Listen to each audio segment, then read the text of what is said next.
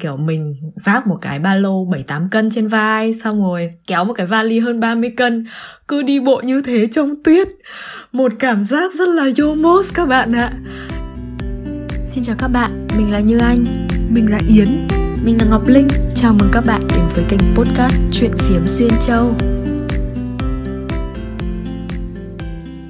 Xin chào các bạn, chúng mình đã quay trở lại rồi đây và sau một khoảng thời gian chạy deadline và thi cử căng thẳng ngay sơ tập về chủ đề deadline lần lên sóng vừa rồi thì lần này chúng mình sẽ mang tới cho các bạn những câu chuyện về trải nghiệm đi thuê nhà. Đây cũng là một trong những đề tài nóng hổi của những người trẻ, nhất là đối với du học sinh như tụi mình. Các bạn đã bao giờ trải nghiệm việc đi thuê nhà ở riêng bên ngoài hay tự mình đóng gói hành lý cho những chuyến chuyển nhà khá lao lực và căng thẳng chưa? Các bạn có biết bản thân cần chuẩn bị những gì về mặt tâm lý hay giấy tờ cho thủ tục pháp lý trước mỗi một dịp đi đăng ký hộ khẩu thường trú mới? Thuê nhà rồi tự chuyển nhà cũng là một trong những thực trạng mà mình nghĩ du học sinh nào cũng phải trải qua ít nhất một lần rồi. Chuyển nhà cũng là một trong những bài học trưởng thành đầu tiên mà chúng mình có được trong quãng thời gian đi du học xa nhà này. Có những trải nghiệm vô cùng thú vị mà cũng có những trải nghiệm không thể nào quên, thậm chí là không bao giờ muốn nhớ lại nữa hãy cùng lắng nghe những chia sẻ của chúng mình để tiếp nạp thêm một cái nhìn mới về trải nghiệm thuê nhà ở nước Đức và Phần Lan nhé. Giờ thì chúng mình cũng bắt đầu với chủ đề trong tập số 7 của chuyện phím xuyên châu thế nào.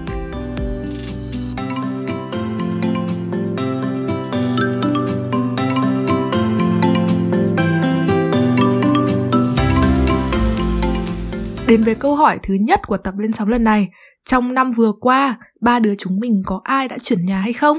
À, mình rất vui vì đã được quay trở lại thu âm cho chuyện phim Xuyên Châu và bắt đầu một năm mới với tập thú vị như thế này. Năm vừa qua mình đã tổng kết và mình đã chuyển nhà tổng cộng 4 lần và bản thân thật sự cũng choáng trước con số này. Ừ. Thế còn như anh thì sao? Ừ. Ừ. À, tao thì may mắn hơn mày một tí là năm nay tao được à, ở yên tại chỗ yên vị trong căn phòng 12 mét vuông này. Thế còn Yến? Ồ, oh, Yến thì đã chuyển nhà trong năm 2020 đầy biến cố vừa qua một lần vào đầu tháng 10 và ừ. đúng vào dịp quốc khánh ừ. Đức Đức. Oh. Ừ. Vậy đến với câu hỏi thứ hai thì trung bình ngon nghét khi mình đi du học 4 đến 5 năm rồi thì chúng mày đã chuyển nhà tất cả là bao nhiêu lần rồi? Ờ thì trong năm nay tao không chuyển nhà Lần chuyển nhà gần đây nhất thì của tao là vào tháng 4 năm 2019 thì cũng đã gần 2 năm rồi. Còn thời gian trước đấy là khoảng 3 năm đầu khi mà tao ở Đức thì trung bình mỗi năm tao chuyển nhà khoảng hai lần. Tức là có năm thì tao chỉ chuyển nhà một lần thôi nhưng có năm tao lại phải chuyển nhà tận 3 lần liền. Ừ. Thế còn uh, mày? Thế còn tao thì tổng cộng tất cả các lần mà tao chuyển chuyển nhà phải chuyển nhà và phải xây dựng một đống hành lý thì là 7 lần tất cả và trung bình thì tao chuyển nhà khá là đều trong một năm thì ít nhất là hai lần Vậy còn Ngọc Linh thì sao? Định kỳ luôn à? Thế còn Ngọc Linh thì sao? Ờ, còn tao thì tao nghĩ con số của tao sẽ rất kỷ lục mà hiếm có du học sinh nào đạt tới. Của tao tổng cộng là 16 ừ. lần. Và cũng phải lưu ý wow. là con số này của tao nhiều bởi vì rất nhiều lần tao chuyển các căn nhà khác nhau ở trong cùng một thành phố. À, mà nhiều khi ừ. những cái nhà tao chuyển chỉ cách nhau có tầm khoảng hai chục cây thôi chẳng hạn chứ cũng à, không quá lớn à, và cái lần này thì mình đã à tao đã tính cả những lúc tao đi học trao đổi hai lần một lần ở Đức và một lần đi thực tập ở Tây Ban Nha và trải qua 16 lần chuyển nhà ừ. vất vả thì tao bây giờ rất khát khao được ổn định ở một chỗ Ok, thế thì vậy thì Yến muốn tiếp lời luôn và muốn đặt ra một câu hỏi là vì sao mà du học sinh lại phải chuyển nhà nhiều như vậy? Thì Ngọc Linh thấy câu hỏi là tại sao học sinh lại phải chuyển nhà thì giống như là à, mình bị hoàn cảnh bắt buộc nhưng mà hai năm đầu của Ngọc Linh là tự Ngọc Linh bắt Ngọc Linh chuyển nhà. Vì hồi đầu rất là tích tiền và tiền nhà mỗi tháng quy ra tiền Việt cũng rất là đắt đỏ phải là 8 triệu một tháng. À, bố mẹ hay là ông bà của tao thì cũng hay nói đùa là tiền nhà của con cũng phải bằng ba nhà cộng lại. Thì tao lúc đấy chỉ cần thấy tiền nhà giảm đi khoảng được 50 ơ hoặc là 100 ơ là tao đã chuyển ngay lập tức rồi. Mặc dù là có thể là mới ở một chỗ được có dưới 4 tháng thôi à mà nhưng mà đã rất là chăm ừ. chuyển bởi vì là tích tiền Thế còn lý do thứ hai hợp với câu hỏi hơn thì đó là vì tao ở một thành phố nhỏ ở Helsinki à ở Phần Lan không có việc làm và khi hết học đến hè thì tao sẽ hay phải đến Helsinki để tao làm thực tập hoặc là tao đi kiếm việc làm hè giống như các bạn học sinh khác. Thế còn như anh thì sao? Cái lý do chuyển nhà của tao hầu hết nó là thường là do hợp đồng gia hạn thì chỉ kiểu một năm một ấy. Và cũng có lý do, có cả cá nhân và lý do chủ quan và lý do khách quan. Chủ quan thì thường là do khi mà tao chuyển đến thì có thể không hợp lắm với những người bạn ở cùng này. Và cũng không, cái mối quan hệ cũng không tốt lắm với cái người cho thuê nhà ấy còn yếu tố khách quan thì là như kiểu môi trường xung quanh cái căn nhà đó nó không được thuận tiện lắm nó không gần chợ này rồi xa bến xe bus hoặc là bến tàu hoặc là đi lại xa xôi so với trường học của tao ấy. Và đôi khi cái cơ sở vật chất lúc tao chuyển đến thì nó cũng không tốt lắm. Nên là tao vẫn phải quyết định thuê những cái căn nhà đó thì bởi vì là bắt buộc phải có một chỗ để ở thôi. Ừ.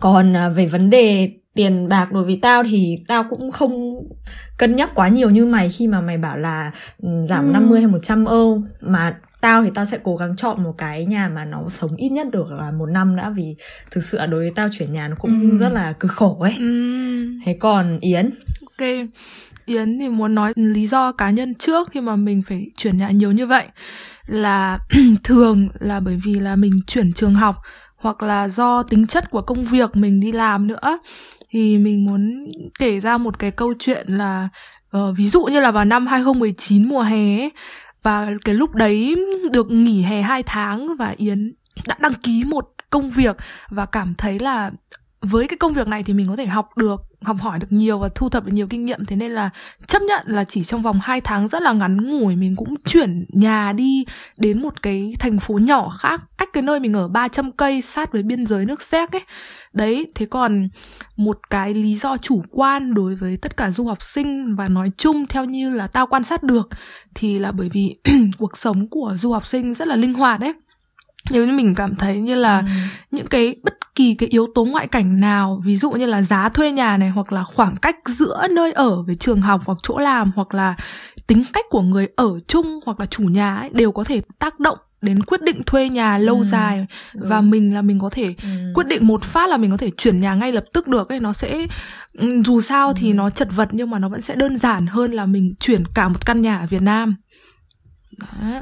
Ừ, thế đúng. còn tiếp theo đến với câu hỏi thứ tư thì chúng mày hãy kể ra một lần chuyển nhà khó khăn hoặc là chật vật đáng nhớ nhất của mình. Ừ, câu chuyện của ngọc linh thì tao sẽ nhắc đến ba thành phố ở phần lan. À và tao nghĩ là những cái người bạn đang du học sinh ở đang du học ở phần lan hay là sắp sang phần lan cũng sẽ thấy rất là thú vị. Thì tao sẽ cố gắng làm rõ câu chuyện nhất là có thể. Thì khi mà tao mới sang Phần Lan thì tao ở thành phố tên là Imatra. Nó là thành phố mà tao đi học và đến một cái mùa hè năm 2019 thì tao phải lên Helsinki để làm thêm hè sau đó.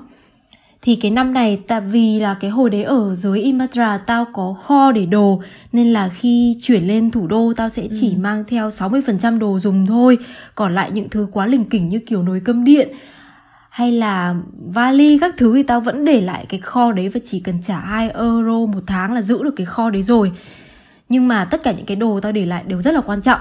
Thì à, đến hết cái hè mà tao làm xong ở Helsinki rồi tao lại phải về trường lại học. Nhưng thay vì về Imatra thì trường tao đã quyết định là chuyển chi nhánh. Nghĩa là trường tao có hai chi nhánh thì trường tao đã quyết định bỏ cái chi nhánh nhỏ Imatra đi và sẽ chỉ tập trung ở một thành phố tên là Lappeenranta. Và cái thành phố này thì nó nằm giữa hai thành phố mà tao di chuyển.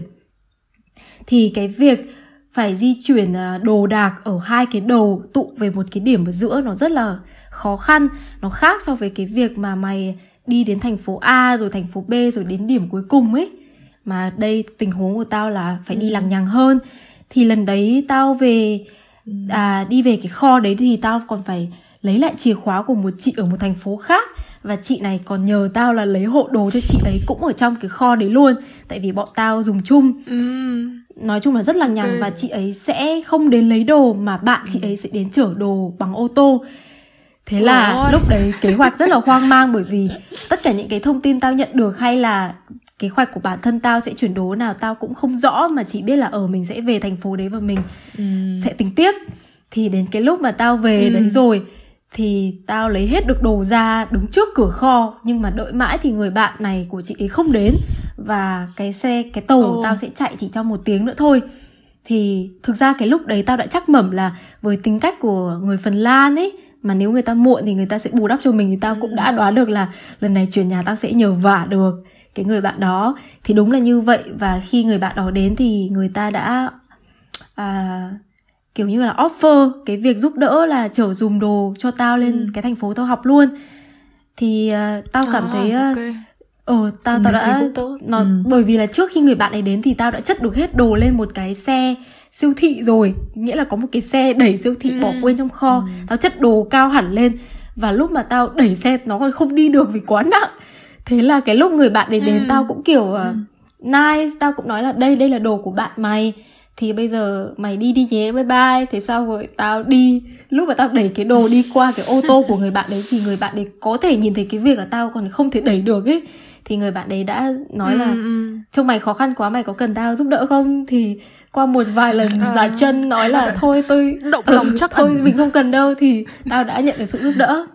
Thì đấy là một kỳ tích của tao. À. thế còn à như anh như anh hãy chia sẻ xem nào. Ừ. Câu chuyện của Ngọc Linh ban đầu tuy có hơi gian nan nhưng mà lúc sau đã Đúng, có một đúng. tia sáng thắp lên nhỉ. Ừ, ừ. Nhưng câu chuyện của tao thì ờ, tia sáng nó nó vụt đi đâu mất rồi ấy. Ừ, chưa được Thì dê là lần chuyển nhà. Ừ chưa. lần chuyển nhà chật vật nhất và cũng là lần mà mình nhớ nhất trong suốt ờ, gần 5 năm đi du học thì đó là vào năm 2018 năm đó mình chuyển nhà ba lần thì có một cái căn nhà mình cũng rất là nhớ là khi mình vừa chuyển vào một cái mình được thông báo sau một tháng phải chuyển ra ngay luôn mặc dù Kiểu gì đấy? lúc đầu khi mình đi thuê người người cho thuê có bảo là à, em được phép em em được ở đây ít nhất trước mắt ít nhất là 6 tháng nên là mình mới quyết định thuê Ừ. thì à, cái lần thuê nhà này cho cái căn nhà một tháng này là cái khoảng thời gian khi mà mình từ vừa từ Việt Nam quay trở lại Đức sau cái chuyến thăm nhà Tết Ừ. thì uh, cái căn nhà cũ mình cũng bắt buộc phải chuyển ra thôi vì uh, lúc đó cũng vừa kết thúc uh, dự bị đại học. Thế nên mình cũng gấp gáp phải đi tìm một căn nhà mới. Thì khi mà nhận được cái căn nhà này và bảo là được ở ít nhất 6 tháng thì mình kiểu quyết định luôn. Mà thậm chí là còn chưa ký kết hợp đồng. Thế là mình thì là một đứa khá là nhiều đồ đạc Như bạn nào đã đến chơi nhà mình thì biết là mình kiểu đã từng là một người sống kiểu maximalism Không thiếu cái gì trong nhà ấy. Đấy, và xong lại còn từ vừa mới từ Việt Nam mang sang một đống thêm một đống đồ nữa kiểu ba hơn 30 cân nữa rất là nhiều. Và mình vẫn còn nhớ cái hôm đấy là vào tháng à, cuối tháng 2 thì thường cuối tháng 2 ở Hamburg trời kiểu lạnh xong rồi tuyết. May mà hôm đấy không, tuyết không quá dày nhưng mà kiểu mình vác một cái ba lô 7 8 cân trên vai xong rồi kéo một cái vali hơn 30 cân. Cứ đi bộ như thế trong tuyết một cảm giác rất là yomos các bạn ạ. Kiểu kéo từ à, nhà ra bến bus xong lại từ bến bus lên tàu U-Bahn cứ như thế. Ờ, và mình phải chuyển ít nhất là 4 năm lần liền nói chung là khá là nhiều. Ý là tại vì đồ đạc của mình nhiều mà và khi mà vào được cái nhà một tháng kia thì đấy như mình đã kể là đang dỡ đầu đồ đạc ra thì nhận được là phải chuyển ra ngay. Lúc đấy kiểu siêu bàng hoàng khi mà mình vừa bắt đầu kỳ học mới này Ừ, kiểu một ngày vào. học bài này xong rồi ờ lại phải đi tìm nhà tiếp. Xong bây giờ lại vấn nạn là chuyển nhà như thế nào. Nói chung là rất là sốc lúc đấy. Và khi mà mình tìm được một căn nhà mới rồi thì à, chuyện vui vẫn chưa dừng lại khi mình biết là căn nhà đó nó cũng ở trên tầng uh, 3 ở Đức nghĩa là phải là tầng 4 Việt Nam Ừ. và cái căn nhà một tháng mình đang ở cũng là căn nhà ở trên tầng 4 thế là mình kiểu vừa đóng gói đồ đạc 4 tầng vác lên xong vác xuống xong lại đi vác cả một quãng đường dài khoảng độ 20 phút tàu xong lại vác lên 4 tầng nhà kiểu cái năm đấy thực sự như là một cái năm mà nó thử cái sức dẻo dai của mình cả về thể chất lẫn tinh thần ấy Ừ. bây giờ nhắc lại đôi khi mình thấy hồi trẻ đấy mình Hồi nhiều trẻ, sức lực thật các bạn ạ ừ hồi trẻ hồi trẻ cách đây mấy năm.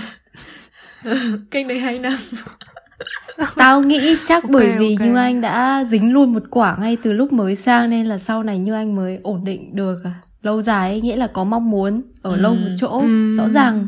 Ừ, ừ, ừ, đúng đúng thế còn à, câu chuyện của yến nào sau khi nghe câu chuyện của Như Anh và Ngọc Linh thì Yến cũng tranh thủ ngồi, hồi tưởng lại những lần chuyển nhà đầy vất vả và đau đớn. Thì những cái trải nghiệm như là khuân vác đồ của Như Anh này thì Yến cũng đã được nếm trải rồi. Nhưng mà bây giờ thì Yến muốn chia sẻ một câu chuyện mang chiều hướng vui vẻ và tích cực hơn một chút. Và câu chuyện chuyển nhà này thì diễn ra cực kỳ gần đây. Tức là chính là vào cái lần chuyển nhà 3 tháng trước khi mà cái kênh podcast, chuyện phiếm xuyên châu của mình mới lên sóng được vài tập thôi. Thì vì thực ra là, bởi vì là do thực tập bắt buộc của trường đại học, thế nên là yến đã phải chuyển nhà tới gần công ty để đi làm. Toàn thời gian phải có mặt ở công ty 40 tiếng một tuần. Thì đúng cái lúc mà chuyển nhà ấy, thì nhóm bạn chơi thân của mình lại có kế hoạch đi chơi ở trong bang Bayern của nước Đức. Và thế là tao mới quyết định là kết hợp giữa chuyển nhà và đi chơi là một. Và ừ. ở trong nhóm này thì là có Như Anh. Và rất may mắn là Như Anh đã có một quyết định rất sáng suốt là xuống thành xuống thành phố nhỏ bé xinh xắn nơi mà Yến học để thăm Yến và giúp bạn đóng đồ. Và dự định của Như Anh và Yến là như anh sẽ ở ở đây ở phòng của Yến chơi 3 ngày 4 đêm và sau đó thì hai đứa sẽ cùng đi từ thành phố mà Yến học tới Munich, một thành phố cũng khá là nổi tiếng của nước Đức vào ngày mùng 3 tháng 10 chính là ngày quốc khánh Đức. Và trong những cái ngày mà hai đứa ở phòng ký túc xá này của của Yến thì hai đứa đã cùng dọn dẹp đồ đạc này, cùng nấu ăn và ca hát suốt ngày luôn, nhìn mặt nhau 24 trên 24 giờ và không thấy chán. đặc đặc biệt là trước cái đêm cuối cùng ấy thì hai đứa ngồi dán băng dính để nhồi ấn ấn lên ấn xuống đồ vào trong các thùng các tông đến tận 2 giờ đêm mới xong và sau đấy thì các bạn biết là chúng mình làm gì không? Chúng mình không đi ngủ mà chúng mình lại tiếp tục bật YouTube lên và hát karaoke tiếp. Và ngay sáng sớm ngày hôm sau thì có dịch vụ vận chuyển tới nhận tất cả các thùng đồ và gửi tới địa chỉ mới, nhà mới của Yến rồi. Và lúc này thì phòng ký túc xá cực trống trơn. Và đêm hôm đấy thì Yến và Như Anh đã phải co ro nằm chung trên một chiếc giường đơn rộng có 90 cm thôi. Và chỉ có một cái chăn. Và thực ra thì cái chăn này nó quá mỏng để cho hai đứa đắp chung và chống chọi với cái thời tiết cuối thu. Và ban đêm thì cũng có thể xuống đến có 12 độ và cái hôm khởi hành chuyến đi chơi cùng các bạn ở trong bang Bayern thì cũng chính là ngày mà Yến rời khỏi căn phòng ký túc xá đã gắn bó 2 năm. Một đi và không ngoái lại. Vì vì trong đầu còn đang phấn khởi tinh thần đi chơi á. Và chốt lại thì là Yến cảm thấy rất là xúc động với lại cái lần chuyển nhà này và rất là ấn tượng hơn nữa là món tteokbokki phô mai mà như anh đã làm. Bởi vì rất là ngon đấy như anh ạ. Ờ được. Cảm ơn yến. Nhưng mà khi mà yến nhắc lại cái câu chuyện là bọn mình cùng đóng gói đồ đạc thì mình cũng thấy cảm xúc phết. Hôm đấy mình vẫn nhớ là mình kiểu còn mắng yến là phải bỏ bớt đồ ở lại à, đi. Yến kiểu rất là tham khi mà muốn bem rất là nhiều thứ lên rồi những cái thứ nó kiểu vô cùng không cần thiết ấy. Mình đã từng là một người kiểu cũng sống maximalism thế nhưng mình đang theo đuổi lối sống tối giản rồi các bạn ôi Yến vứt nhiều lắm rồi đấy. Nhưng mà tao cũng giống Yến vì cái hồi đấy tao chuyển nhà thì đáng lẽ tao cũng không cần phải chật vật như thế nhưng mà tao nhớ cũng phải đến hai cái túi là tao đựng toàn những đồ không cần thiết mà có thể mua lại được. Ví dụ như tao có một cái bình nước giặt to 7 lít của Omo tao rất muốn mang theo.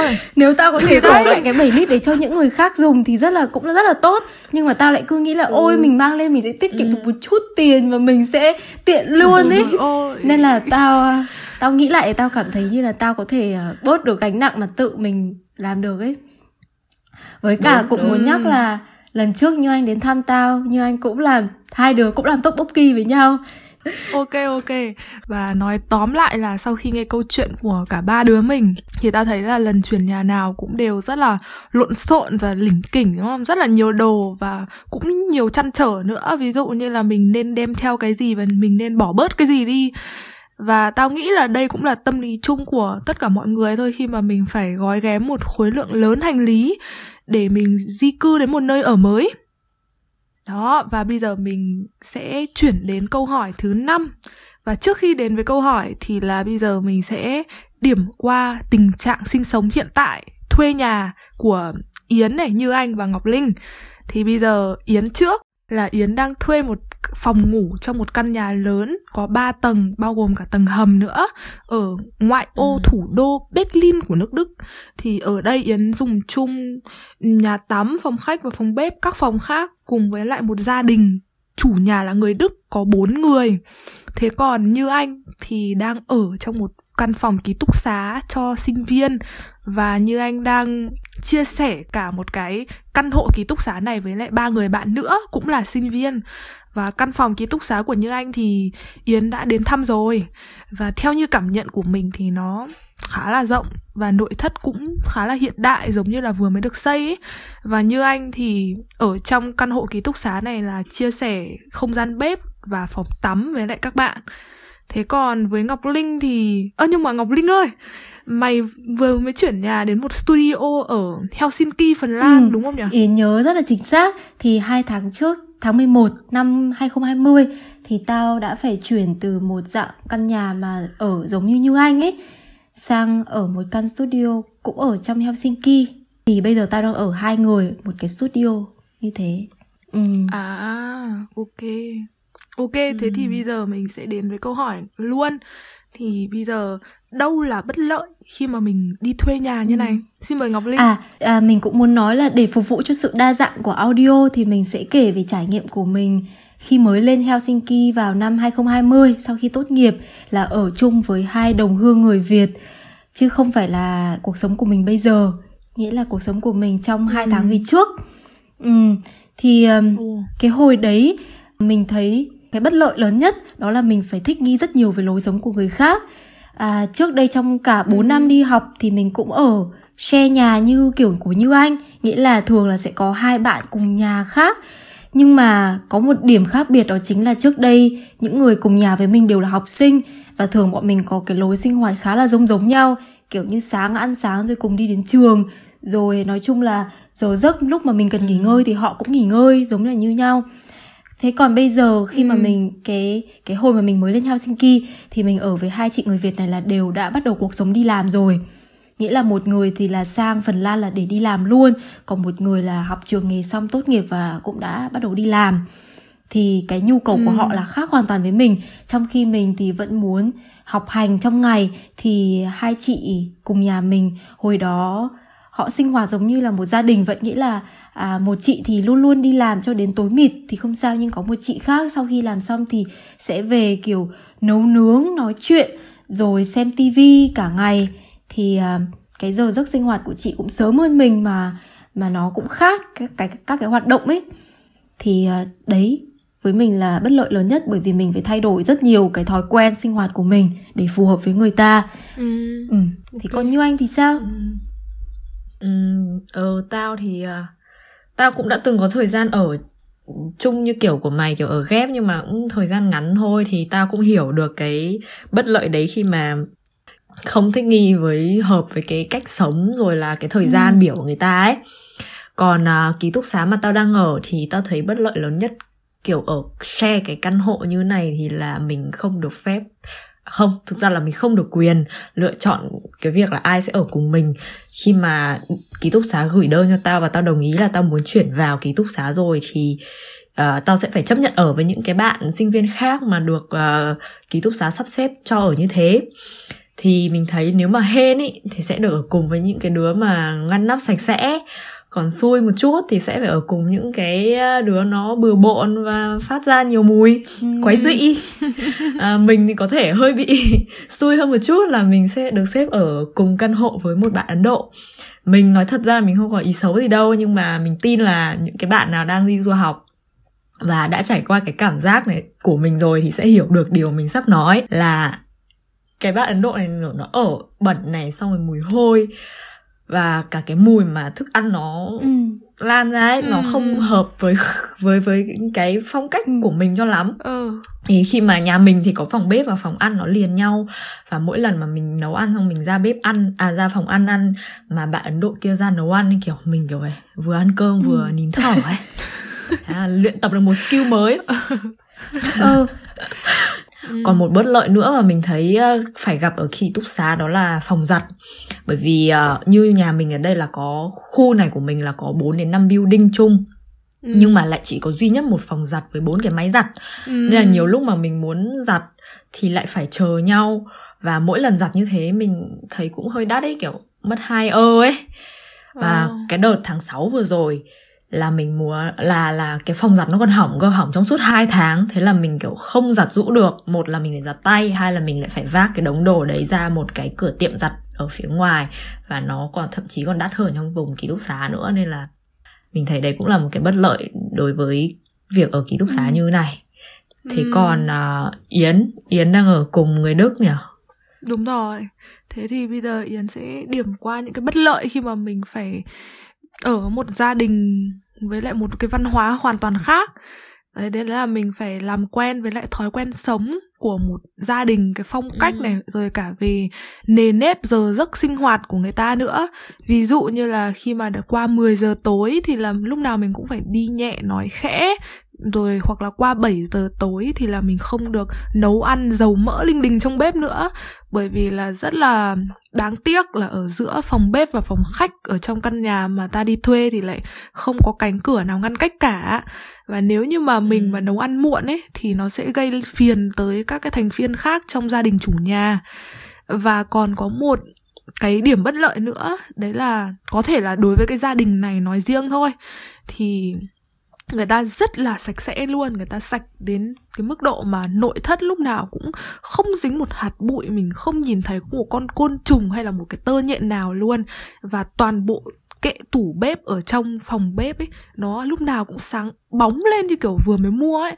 Và sau khi mà mình biết được là căn nhà này thực ra là đã được xây và sử dụng trên 20 năm rồi thì mình cũng khá là sốc đấy, bởi vì là nó trông như là hoàn toàn là mới luôn. Và lúc đầu thì Yến là cũng bị ừ, người ta phàn nàn phải là phải chăm dọn nhà lên. Và sau cái lần bị người ta ý kiến như vậy thì là mình cũng cũng cố gắng là mình đấy dọn dẹp nhiều hơn và làm gì mình cũng phải nhìn trước ngó sau này mình xem xem là làm như vậy thì mình có để lại vết bẩn hay không hay là mình có làm hỏng đồ đạc nhà người ta hay không ấy. Thế nhưng mà khi mà mình ở nhà mình làm gì mình cũng cứ phải rón rén thận trọng mình nhìn nhìn mình liếc trái liếc phải như thế thì mình cũng cảm thấy rất khá là mệt ấy. Và nhiều khi mà mình cảm thấy là nó cũng không thoải mái nữa Ngọc Linh thì rất hiểu ừ. cái câu chuyện của Yến tại bởi vì là cái hồi trước ừ. tao ở thì chị này cũng rất là sạch sẽ và cái cảm giác ở trong nhà ừ. thì giống như là giống như là mình ở nhưng mà mình phục vụ căn nhà vì mình phải luôn luôn dọn dẹp mình không được kiểu thoải mái sống như cái kiểu mà mình muốn ấy thì uh, tao nghĩ ừ. đây là vấn đề chung mà mình sẽ gặp à, khi mà mình vẫn chưa có nhà riêng à, kiểu như sẽ luôn luôn rồi, có một người sạch hơn và chung. một người sẽ bớt sạch sẽ hơn. Lúc nào nó sẽ cũng sẽ như thế. Ừ. Ừ. Ok ừ. vậy đến với câu hỏi tiếp theo thì đâu là lợi thế khi mà mình được đi thuê nhà kiểu này? À với Ngọc Linh thì đó là giá tiền rất rẻ. Hồi đó lên Helsinki thì tao cũng xác định trước là giá nhà sẽ phải đắt cũng gần gấp đôi khi ở thành phố nhỏ hơn nhưng mà lần này là ừ. cái lần đó tao ở chung với hai chị người Việt này thì nhà đầu tiên là không đăng ký được địa chỉ và thứ hai là tao được chung phòng với một chị khác bởi vì hồi đấy cả hai bọn tao đều đi làm và cái chị ở cùng phòng với tao chị ấy còn làm à 16 tiếng một ngày nữa nên hầu như là tao share phòng nhưng không không quá bị hạn chế với không gian ấy nên là hồi đó tao ừ. ở chỉ trả có 250 euro một tháng thôi mà bạn nào đi du học châu Âu hay đi du học ừ, nói chung sẽ thấy đây là một con số là rất là Đúng tiết rồi. kiệm và cái ừ, thứ hai là khi rồi. mới vào nhà thì ừ. các chị em cũng Đúng. mới với nhau và đều là đều là chung một đất nước ấy thì cái cảm giác cũng ấm áp ừ. thế còn ừ. như anh khi ở ừ. VG chung với những ừ. bạn nước ngoài thì mày cảm thấy thế nào Tao thì tao thấy là thuê nhà ký túc xá này có một cái lợi thế thứ nhất là mình được hợp đồng dài vì tao được nhận hợp đồng thuê ký túc xá đây là 4 năm. Ừ à, thì những cái câu chuyện ở trên mình chia sẻ khi mà mình còn chưa ký hợp đồng và mình kiểu bị đuổi ra nhà ừ. sau một tháng cái cảm giác mà mình được biết là mình sẽ được ở một cái căn nhà cho tới tận 4 năm là điều mà mình cảm thấy rất là hạnh phúc ừ. công nhận và thứ hai khi mà mình chuyển vào căn ký túc xá này thì mình thấy là phòng đã được trang trang bị đầy đủ đồ đạc nội thất này nhà cái nhà mình đang ở thì còn mới được sửa lại nữa nên là mọi thứ nó khá là mới và sạch sẽ. Rồi tiền mạng tiền điện nước thì cũng không phải lo vì đó trong đấy là đã bao gồm trong cái tiền nhà hết rồi. Ừ. và những cái sửa mọi cái việc sửa chữa hay là trục trặc gì ấy, thì luôn có một à, người đứng ra quản lý và mình có thể liên lạc nhanh chóng với người ta bởi vì uh, hầu hết nó là dịch vụ của trường mà nên là sẽ được uh, được hỗ trợ nhanh chóng ấy ừ. còn một điều mình thấy khá là hay và thú vị nữa thì là vì đây là cái ký túc xá thuộc phạm vi của trường mình học nên là thỉnh thoảng sẽ có những cái buổi liên hoan ăn uống có hôm thì nó mất tiền nhưng có hôm thì cũng miễn phí ừ. và những cái buổi ăn này thì nó là buổi ăn từ nhiều quốc gia ấy có những bữa thì kiểu ăn đồ ý Uầy. rồi đồ châu âu nhưng có bữa cũng là có đồ châu á như kiểu đồ việt và đồ hàn quốc nữa đấy và Wow cơ sở vật chất ở đây thì mình thấy là khá là đầy đủ khi mà mình cái ký túc xá của mình có phòng bar này rồi phòng nhạc này phòng gym này mà mình không cần phải trả tiền thêm ừ, để ừ. tham gia tất nhiên là nó không thể quá hiện đại như ở ngoài được nhưng mà mình nghĩ là đủ cho sinh viên để sinh hoạt ấy để ừ, mình ừ. không mất tiền mà chỉ cần đăng ký về ký túc xá là mình muốn sử dụng những cái phòng này vào giờ nào đấy thôi ừ. đấy thì mình thấy đấy cũng là cái lợi thế khá là ừ. nhiều ok còn uh, yến? Yến thì Yến chỉ muốn thêm một chút vào cái của như anh đấy là Yến cũng muốn tham gia vào những buổi uh, tụ tập ăn uống như thế kia. Nghe ngon đấy như anh ạ. Ok. Thế còn đối với Yến ấy thì bây giờ Yến sẽ tách ra khỏi cái câu um, cái câu chuyện về ở với gia đình người Đức mà Yến sẽ nêu về những cái lợi thế uh, mà mình chưa điểm qua khi mà mình được ở một căn phòng căn hộ riêng ký túc xá dành cho sinh viên cá nhân ấy. Tức là ở trong một cái căn hộ cũng nhỏ thôi. Ờ, có bao gồm cả phòng bếp này và phòng vệ sinh. Nó rất là gói gọn trong khoảng 17 mét ừ. vuông 17 18 mét vuông là to nhất thế thì khi mà mình được ở trong một cái căn hộ cá nhân như vậy thì là mình sẽ có không gian riêng này mình rất là được thoải mái chủ động trong mọi việc. Ví dụ như là mình thích nghe nhạc to như thế nào cũng được hay là mình mình thích hát hò vào giờ nào cũng được này. Rồi nếu như mà mình thích phòng mình sạch thì là nó sẽ sạch. Và ngược lại nữa. Đấy. Ờ, và à, còn một cái nữa đấy là cái cái phòng này của mình thì là nó ở trong cả một tòa ký túc xá cũng lớn. Và mỗi một tầng ấy thì là nó có một phòng bếp sinh hoạt chung thì khi mà sinh viên ở riêng như thế thì sẽ không có cơ hội để gặp nhau nhiều ấy thế nên là cái phòng sinh hoạt chung này chính là một cái um, một cái không gian chung để cho sinh viên có thể giao lưu này có thể gặp gỡ nhau cũng có thể nấu ăn chung giống như chỗ của như anh ấy để gọi là social ừ. một chút để mình làm quen với nhau và cuối tuần thỉnh thoảng cũng có những cái party nhỏ những cái cuộc gặp mặt nhỏ ừ. để mình cọ sát mình tiếp xúc với các bạn ok và đó là câu trả lời của Yến. Tao thì tao thấy cái việc uh, ở riêng như thế thích phết. Tao thì chưa được có trải nghiệm đấy. Nhưng mà tao thấy việc uh, ở riêng cũng có những cái lợi thế và bất lợi riêng. Ừ. còn cái việc được ở chung với người bản địa ấy ừ. cũng cũng có nhiều cái hay mà. Ừ. tao thì tao chưa được trải nghiệm cái việc ở cùng người bản địa. Vì ở đây thì là hầu hết là sinh viên là sinh viên nước ngoài thôi. Thì không biết là chúng mày uh, trải nghiệm như thế nào khi mà ở cùng người Đức hoặc là người Phần Lan? Người ta nghĩ đây là cũng một cái chủ đề thú vị mà nhiều bạn tò mò. Ừ. thế thì để tao sẽ nói trước luôn. Thì đối với tao thì có trải nghiệm với người Đức này. Thì theo như là tao quan sát thì thấy là um, gia đình của người Đức mà ta đang ở cùng có nền nếp sinh hoạt rất là quy củ. Và chỉ trừ hai ngày cuối tuần là thứ bảy và chủ nhật ấy thì các ngày bình thường kể cả là ngoài giờ đi học hoặc giờ đi làm thì họ sinh hoạt ở nhà rất là đúng theo một cái giờ như là người ta đã viết trên thời gian biểu sẵn ấy. Và người Đức thì nhìn chung là người ta rất là lịch sự nữa. Và người ta nhiều khi người ta lịch sự đến nỗi mà mình cảm giác là người ta quá là lịch thiệp và còn hơi có phần là lạnh lùng nữa. Nhưng mà thực ra thì là họ cũng không có ý xấu gì đâu.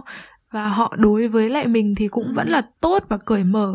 Nhất là khi mà mình có điều gì cần hỏi hoặc là cần sự giúp đỡ ấy, thì người ta cũng sẵn sàng trả lời và giúp đỡ mình và trong cái đợt Giáng sinh và năm mới chuyển sang 2021 vừa rồi, thì là gia đình người Đức cũng có mời yến tham gia ăn uống cùng với lại gia đình người ta, hoặc là tham gia vào một buổi tối mà người ta có mời cả bạn bè và họ hàng gần gũi, sang và mình đã cùng nhau hát hát rất là nhiều những cái bài thánh ca của Giáng sinh ấy.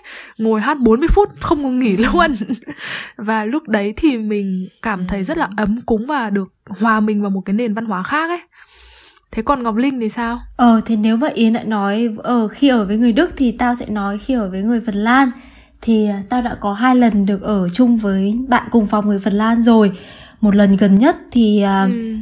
là hai bọn tao không quen biết nhau chỉ biết là học cùng trường thôi thì uh, tao nghĩ lần nói chuyện lâu nhất là lúc mà tao chuẩn bị là là là lúc mà tao mới dọn vào tao giới thiệu bản thân và cái lúc mà tao dọn ra thì đấy là hai lần bọn tao nói chuyện với nhau nhiều nhất còn trong suốt quãng thời gian ừ. bọn tao sống với nhau là bạn ừ. ấy sống rất lặng lẽ và cũng rất sạch sẽ bạn ấy không bao giờ nhắc nhở tao bởi ừ. vì cái hồi mà tao sống cùng với bạn ý thì có rất nhiều lần bạn ý có thể một tuần mà bạn ý hút nhà hai lần liền chẳng hạn thì tao cũng phải chủ động nói với oh. bạn ý là à, lần okay. sau tao cũng có thể hút bụi ý. thì hoặc là nếu mà mày có ừ. vấn đề gì thì mày cũng có thể góp ý cho tao biết mà cái hồi đấy tao ở ừ. với bạn ấy cũng rất là thoải mái vì bạn ấy có đầy đủ đồ đạc kiểu lò vi sóng rồi là máy hút bụi và bạn ấy cũng rất là hào phóng và bạn ấy nói là tao cũng có thể dùng để dọn nhà hoặc là thế này thế kia chứ không hề công nghệ gì và nhiều lúc tao ở nhà tao cũng không hề biết là bạn ấy đang ở trong nhà hay là đã đi ra ngoài đường rồi bởi vì là chúng mày tưởng tượng kể cả lúc mà bạn ấy làm những cái việc ở ngoài bếp kiểu như rửa bát đáng lẽ nó phải có cái tiếng lẻng kẻng của bát sẻng các thứ. Nhưng mà tao cũng kiểu ừ. tao cảm thấy như kiểu bóng ma đi qua đi lại trong nhà mà nếu mà tao chỉ trong phòng thì tao không thể biết là bạn ấy đang ở đâu hay làm gì ấy lúc nào bạn ấy cũng sẽ đeo cái tai nghe. Thực ra thì với một người mà thích cái không gian riêng tư như tao thì tao khá là hài lòng với cái điều này. Ờ thế ừ. còn một lần khác thì tao ở với bạn cùng phòng người phần lan nhưng mà hai bọn tao đều là du học sinh trao đổi ở bên đức thì uh, cái việc mà bọn ừ. tao ở một cái đất nước mới ừ. thì uh, cái việc là mong muốn được làm quen với nhau nó cũng nhiều hơn ý và tao nghĩ đấy cũng là lần ừ. là một cơ hội hiếm hoi mà tao được thật sự làm quen với một người Phần Lan ở mức độ cao hơn thì tao thấy khi mà mình đã quen được với cả người Phần Lan rồi nghĩa là con gái tao nói con gái thôi con trai tao không biết thì họ cũng rất là ừ. nice ý nghĩa là khi mà bạn ý đi bạn này thì rất thích là đi dạo và chụp hình kiểu như đi hiking chẳng hạn thì bạn ấy hay rủ tao nhưng mà ừ. khi mà bọn tao đi từ ngoài về xong thì cũng chỉ nói chuyện phía một lúc thôi là hai cả hai là tự biết là ai làm việc người nấy chứ tao thấy có một điểm ừ. khác biệt với người Việt đó chính là nhiều khi mày dành thời gian trong ngày với bạn cùng phòng người Việt của mình thì cả cái ngày hôm đấy nó sẽ nó sẽ mất luôn ấy nghĩa là mình không có thời gian cho mình nữa mà kiểu nó sẽ cứ cuốn cuốn thêm hết hoạt động này hết hoạt động khác kiểu đi siêu thị cùng ừ. nhau rồi nấu ăn cùng nhau thế là hết ngày nhưng mà với người bạn này thì tao thấy ừ. là hai kiểu như thời gian hang out cùng nhau và thời gian riêng nó vẫn được tách ra ấy thì đấy là trải ừ. nghiệm của ừ. tao ừ sau khi nghe câu chuyện của Ngọc Linh thì tao thấy là người Đức và người Phần Lan có một cái điểm ừ. giống nhau đấy là rất là ừ. yên lặng khi mà người ta ở cùng. Bởi vì là trước cái gia đình người Đức này thì tao cũng có đi thuê và ở cùng hai bạn người Đức nữa cũng là con gái.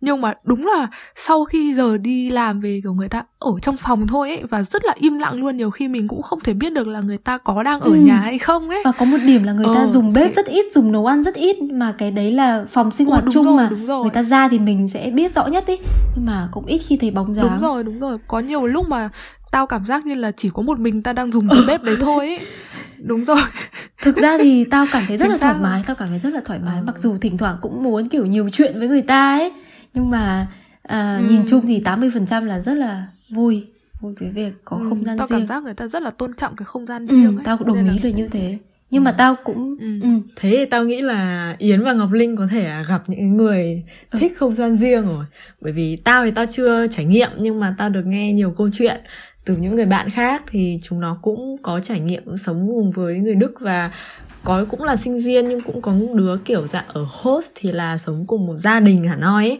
ừ. thì chúng nó bảo là người ta thích sinh hoạt chung lắm người ta thích gặp gỡ nhau lắm xong suốt ngày mời đến để ăn uống rượu bia à, à, à. kiểu thế nhưng mà nhiều nhiều người cũng nhiều đứa cũng rất là hào sảng rất là vui thì tao nghĩ chắc là do những người chúng mày gặp là người ta cũng thích những cái ờ. không gian riêng như thế hoặc là có thể là bọn ừ. mình đều là người nước ngoài nên có thể người ta có sự ngại ấy còn nếu mà người ta sống cùng với người Ừ. bản địa khác kiểu một người Phần Lan khác hoặc một người Đức khác thì có thể họ sẽ bộc lộ cái bản tính bình thường nhiều hơn đúng rồi ờ đúng rồi Ừ. Đúng rồi, Ừ. tao nghĩ vậy ok thế thì bây giờ mình sẽ đến với câu hỏi cuối cùng của tập phát sóng hôm nay đó là bây giờ xin mời như anh và ngọc linh chia sẻ những điểm cần lưu ý khi mà mình đi thuê nhà xin mời như anh Ừ, thế à, sau à, 4-5 năm chinh chiến với vài lần chuyển nhà thì mình cũng đã tự rút ra được một vài điểm mình nghĩ là mình mong là nó có thể giúp ích cho người nghe ừ. các bạn.